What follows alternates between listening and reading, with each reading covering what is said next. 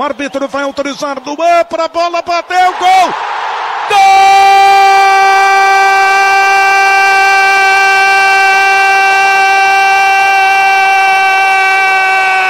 Gol do Grêmio! Especialistas!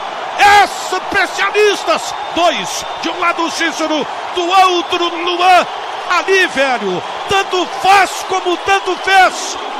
Cícero ao Luan, Luan bateu, pegou o goleiro de uma forma surpreendente, tanto que pulou depois. E aí, o Everson, que tanta cera fez, pôde contemplar o efeito espetacular que a bola tomou.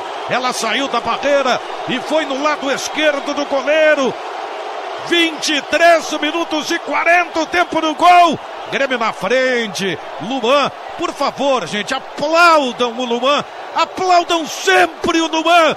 3 para o Grêmio, 2 para o Ceará. Aqui a arena do Grêmio, a história do gol, vem nesse embalo bonito aí, Salzano. Alô, torcedor gremista, nunca subestimem um rei da América, Luan. Numa bola parada, ele sempre faz a diferença. Uma cobrança simplesmente extraordinária, como manda o figurino. A bola pelo lado da barreira foi morrendo no canto esquerdo de Everson, que agora vai fazer cera lá em Fortaleza, meu filho. O Grêmio vira o jogo aqui na arena. Luan, um golaço, marca Grêmio 3, Ceará 2, César.